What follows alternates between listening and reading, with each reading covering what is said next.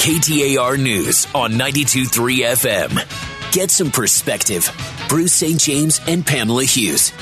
What if I told you that last year, calendar year, January 1, 2019 to December 31st, medical marijuana cardholders in the state of Arizona spent $580 million on the weed? That seems high to me.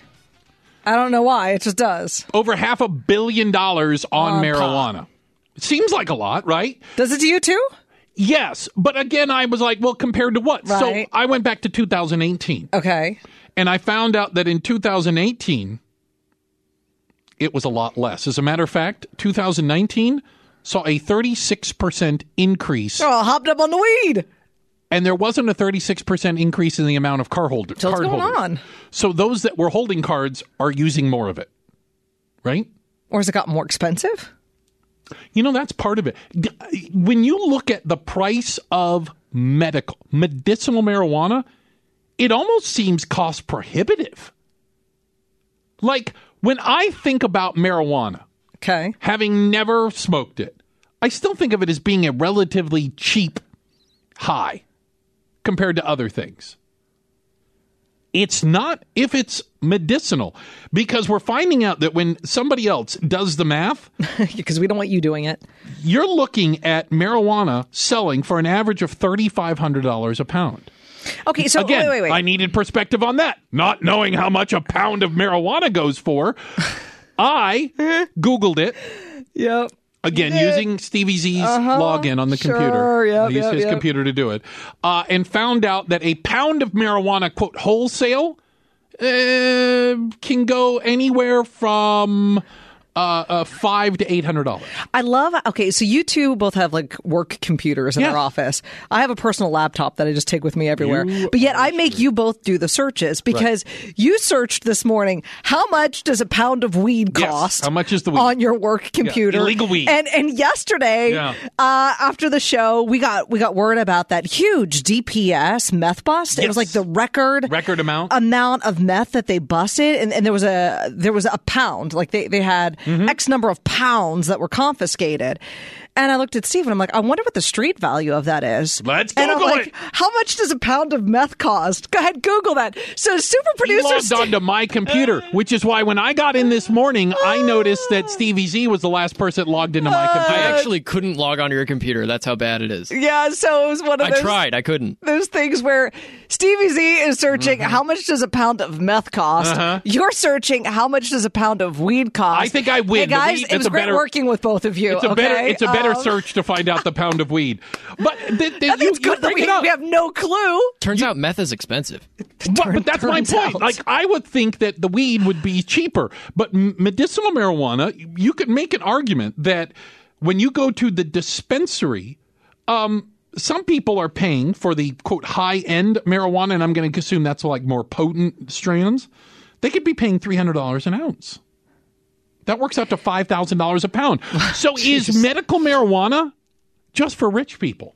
Well, I, okay. So when you talk about it like that, you also got to keep in mind you can't just say, you know, you you've got glaucoma and walk into a dispensary I got and, glaucoma. and buy an ounce of weed. You better Like, have a prescription. that doesn't. That's not how this works. you you have That's to. cig of weed. Thank you, Chris Tucker. It's not a cigarette. That's cig of weed. Are you really laughing that hard at that? I just You remember that? and the look on your face Cig of weed. was not expecting that. Okay. Good, Aaron. Better out. Um, I don't even know where I was going. When you walk into a dis- okay, that's it. So Go you have to get. Let me get my thoughts back here after Okay, that. all right. Reset. You you have to get a card. You Medical can't just you just can't walk in and buy an ounce of weed because But you say how you've got hard is it to get a card? Because I see like these signs everywhere, like doctor on staff, come in and get your Right. diagnosis, and all you have to do is say, It doesn't appear to be hard. I have an okay? earache. but Earache it is eye. expensive. I mean, "How much for a about 150 bucks Okay, for the card. for the card. and that just allows you to buy what appears to be pretty darn expensive weed. Right. So if you don't have a lot of discretionary income, are you really getting the medical weed? Yes, here's why. Well, oh. no, Oh, oh, okay. you're getting the card. Yeah. Oh, so you don't get busted? so that when you buy the street level cheap weed, and well, think, This is an interesting conversation. but think about that's the way I that's the way I would do it. So it's an investment in not getting incarcerated. And that- then you say, "Do you have a medical marijuana card to have possession of that Let's weed?" just Why, yes, it. I do. legalize. But you see what I'm saying? Because if you make it so ex- expensive, um, it becomes a barrier to people actually using. it. Okay, but that's also the argument too when when you come to recreational marijuana is what kind of taxes are you going to put on it? Because there have been a lot of research and conversations and debate over taxing it too much can increase the black market because when you find out that uh, a conservative estimate of marijuana is selling for an average of $3500 a pound That's a lot. it seems like it. Three hundred dollars an ounce mm-hmm. for By some way, of this- Richard, that stuff. Richard wants to know if you're high right now. Me? Oh, because I'm laughing about your what was the ciggle weed. Ciggle weed. So, but but you see that I can I say that I am in favor of legal marijuana. Full stop. Period. Yeah, you and I Okay. both. Yeah, If you're going to drink I've- alcohol, well, but I've never been a huge fan of the medicinal how do you see this route differently, though? Because I think it's an end around. Because I think that medicinal marijuana is less about. I know there's a lot of. I know there are people out there who right now have legitimate Yeah. reasons. I've heard like cancer patients. It helps you with your appetite, things like that. I'm not trying to deny them. But what percentage of the 220,000 medical marijuana card holders in the state of Arizona are cancer patients that need to use marijuana to up their appetite? And Oh, how many it. of them have come up with some malady just so they can have the card Mm-hmm. and that they can't be busted for being in possession of weed? I I think there's probably a fair amount. So my only argument was I don't like the wink wink nudge nudge we have medicinal marijuana. But- I'm like just make the dang thing legal. but but but can you can you at least concede that this is an evolution? We weren't going to go from weed is No illegal weed. to everybody smoke Yeah, them if you weed got 'em. and heroin are the same things to weed's legal. Th- th- this has been the evolution Okay. of, I think, uh, and correct me if I'm wrong, but Yeah. didn't California, weren't they the first for the medical marijuana? I think they were. They could have been, yeah. I think they They're- were. Yeah, now I know Colorado's the first for recreational, Recreational, because correct. that that changed so much. Um, but but this is part of the evolution, and I think that now that you have so many states that have medical marijuana, is the reason why you're seeing so many more states that are approving recreational marijuana, and I believe Arizona is going to be one of those states. I think so. uh, potentially this year. The polling data says we're pretty darn close. and and you have more and more states that are going in that direction.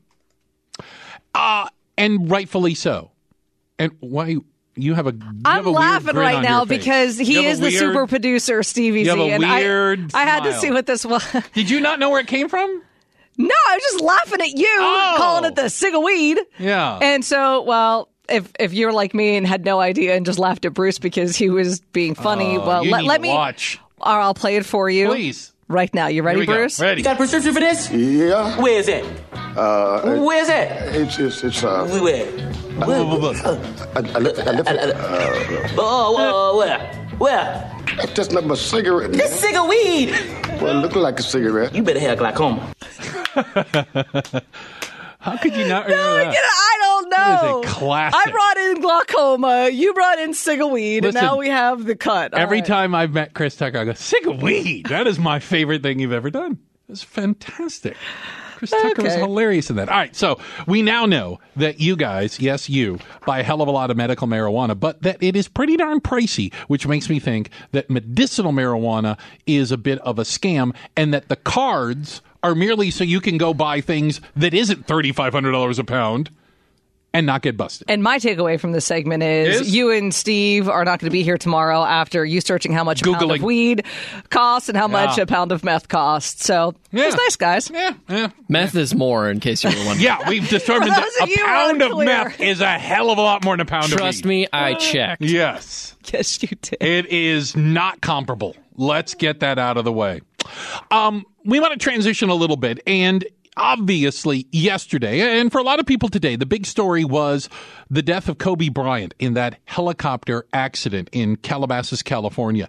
But when you're discussing the life and career of Kobe Bryant, is it okay to talk about some of the eh, more questionable things in his past. One reporter's finding out apparently that answer is no.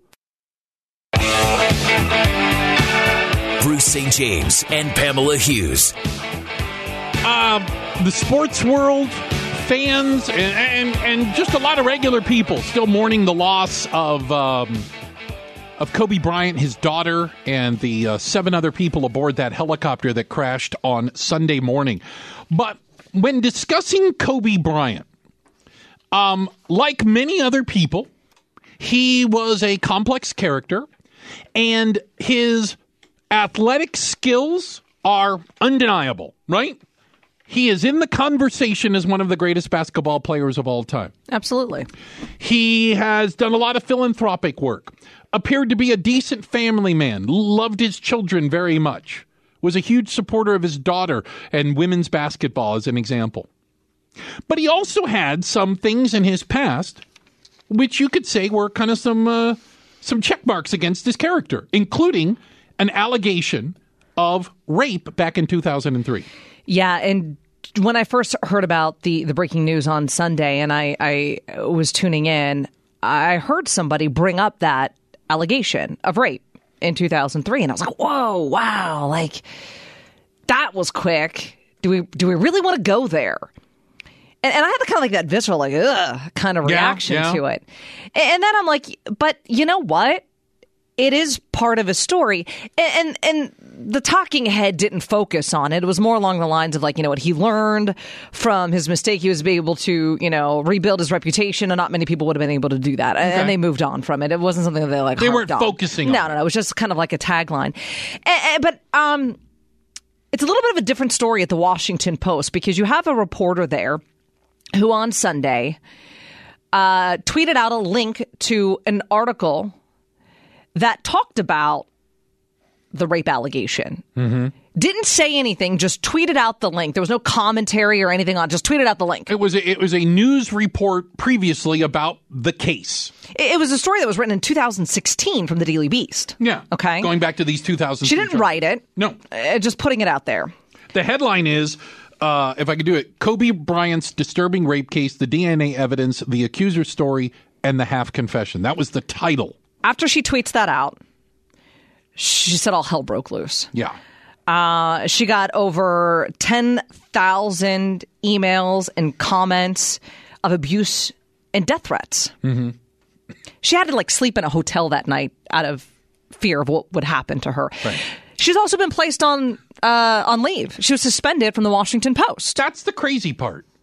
That's the crazy part. I think all of it's crazy. But I think the crazy that? part is that her employer felt that any attempt to have a discussion about a factual thing that is in his past, you can suspend her for?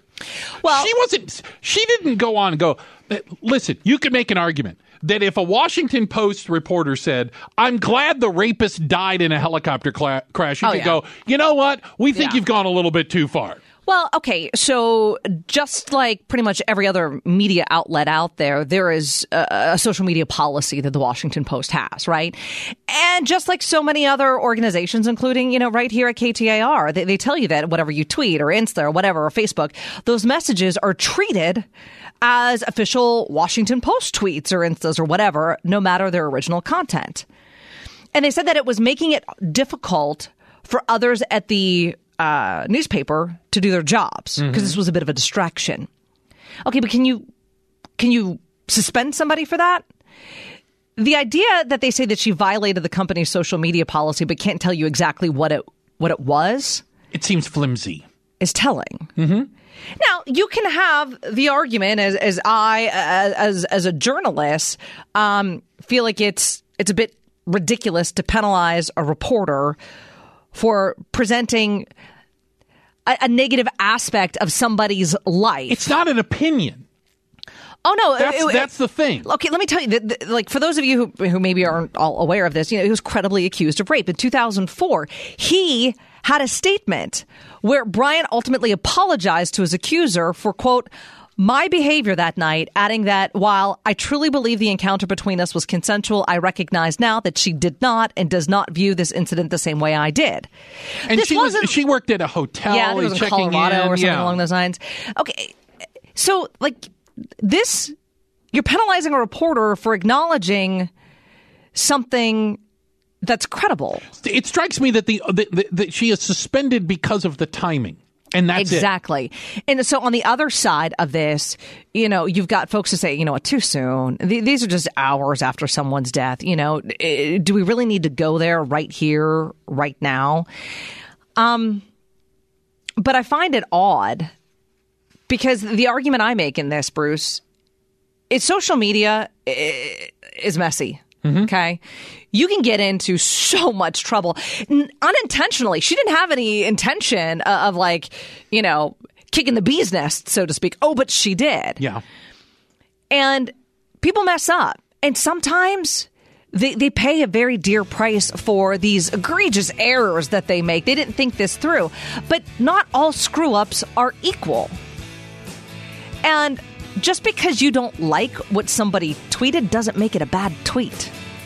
Yeah, I, I, I think the Washington Post is out of bounds on this. And it appears that a lot of their reporters are on the side of this reporter and not management saying, this is not punishable. This is reality. This is part of his story. You can be a great athlete and have questionable things in your past as well. And, and that's and that's the thing. Now, do you knee jerkily want to go right to that? I admit it makes me feel Yeah. very uncomfortable, but fireable. I mean, they can mm. fire whomever they want. I just don't think that that's necessarily the precedent that they'd want to be setting. ASU President Michael Crow has issued a directive, a sternly worded email regarding the coronavirus. We will tell you what he's telling to the ASU community. That's coming up next on Arizona's news station. Arizona's news station. KTAR News on 92.3 FM. Get some perspective. Bruce St. James and Pamela Hughes. As we discuss the coronavirus, there's an interesting development, Pamela, coming out of ASU specifically from President Michael Crow. Yeah, we're getting this from the state press, which is the you know the newspaper on campus mm-hmm. here, and it says effective immediately. Michael Crow has directed that there will be no ASU student, faculty, or staff travel to China until coronavirus outbreak is resolved. ASU confirms this to the state press. I have a serious question. Not, a lot of times I ask snarky questions. Okay. I guess I can understand how the ASU president can prevent faculty or staff from traveling to China, a condition of employment, for lack of better terms. Mm-hmm. How do you stop students from traveling? How do you stop for the for instance, how do you stop a Chinese student at ASU from going home? How would you even know? But that's my point. Do you see what I'm saying? Like, Yeah. I can understand to a certain thing, employees you can direct, but I don't know how you stop students from traveling. That's a great It's question. It's just, I, I don't it- know the it is- answer. but it, but it is an evolution of the story. Now, Oh, the reason yeah. why this is all happening because the first case of coronavirus in Arizona is somebody who's affiliated with the ASU community. What exactly that means, we're not trying to, you know, uh, make it murky for you. It's just it is murky. They haven't told us if it's a student, a faculty, or a staff member. We don't know. It's just they're affiliated with ASU, and that individual, you know, is, was ill but not deathly ill, and is kind of recovering from home and kind of like self quarantine, as, as we kind of understand it right now. That still lends itself to a ton of questions, and hence the reason why you have had thousands of students that have signed a change.org petition to have ca- can- uh, classes canceled. Mm-hmm. And so yesterday, after we talked about this, I, I had a question, and I'm like, I-, I wonder, you know, what's happening at my alma mater. I graduated from ASU, and I was at the Tempe campus. And I'm just kind of putting myself there right now as either a student or, you know, I've got a 10 year old daughter. She's couple years off from college, but you know, I could see her going to ASU. What would I be thinking as a parent? And then, Bruce, I've taught as an adjunct professor Right. at ASU. So there's a lot of interest in this story. So we put it out to you. And we got some calls on our open mic line. It's Hmm. Brought to you by Carol Royse with Keller Williams Realty East Valley. And I thought this one was super interesting. Take a listen. Hi, my name is Tammy, and I do work at the ASU community at the Tempe campus. And all I'm going to say is when I showed up to work yesterday walking across campus, there are a lot of students. I mean, a lot, and probably staff and faculty wearing masks. I actually saw one student that I was walking alongside who was wearing latex gloves along with his mask Come on. and a lab coat. And I know that there are students who are now requesting to um, be changed over to online students. They don't want to be on the ground. Um, so in person classes. I never thought of that. Latex gloves and a lab coat. You're doing too much. But what about requesting That's being transferred from like you know a, a huge Le- lecture, hall, or to something. online courses because ASU is a very robust online program. My goodness, it's it's huge. One of the largest. That's interesting, and and, and kind of getting a perspective as to what's happening down there. Hmm. And, and you know what? Uh, Dr. Cara Christ with the Arizona Department of Health Services was asked now that we have one case, Yeah. if this virus is going to spread because that's the concern and that's why you're seeing latex gloves which is weird And lab coats. and but i mean more importantly the masks here's what she's had to say We know that there is person to person spread among close contacts based on the information that we are getting from uh, our, our health partners in China. So we're working with our federal partners and local health.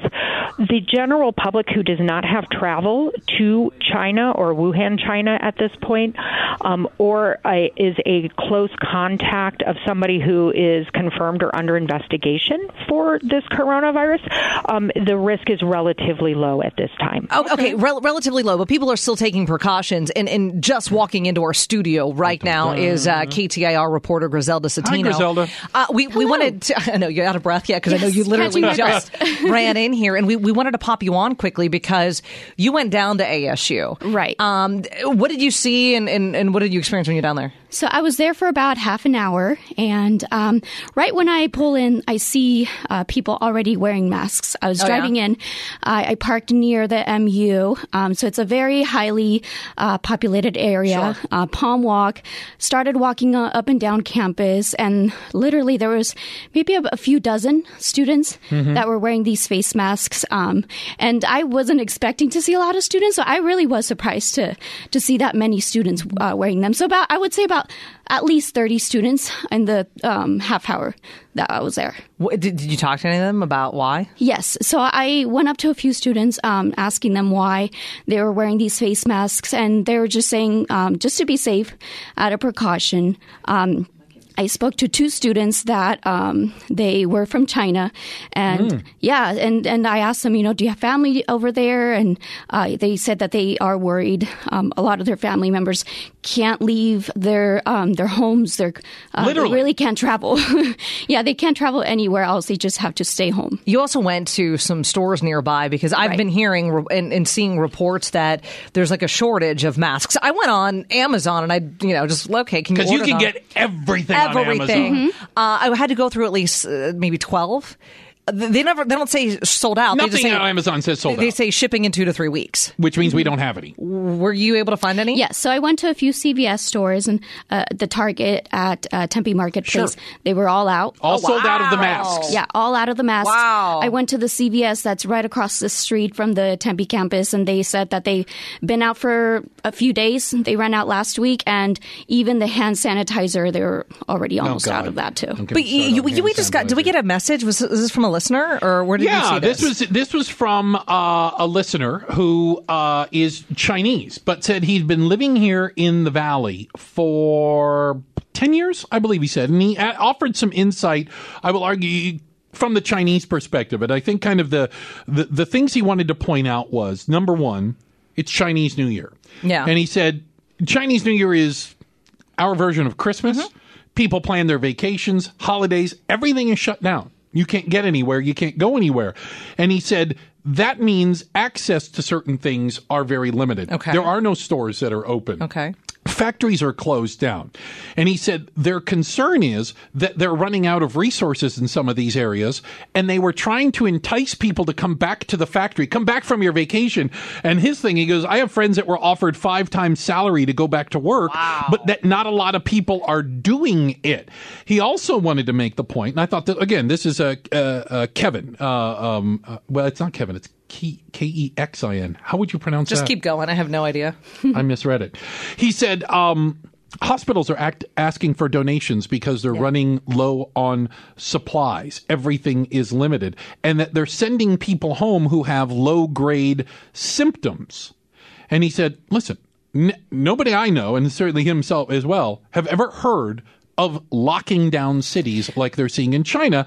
He is concerned for his friends and family there, of but he course. says this is very different. This is playing out very different in China. Oh, of course, and I would expect it to. But my, my takeaway from, from what he had to say there is he's right. So many of the goods that we get are manufactured. Yes.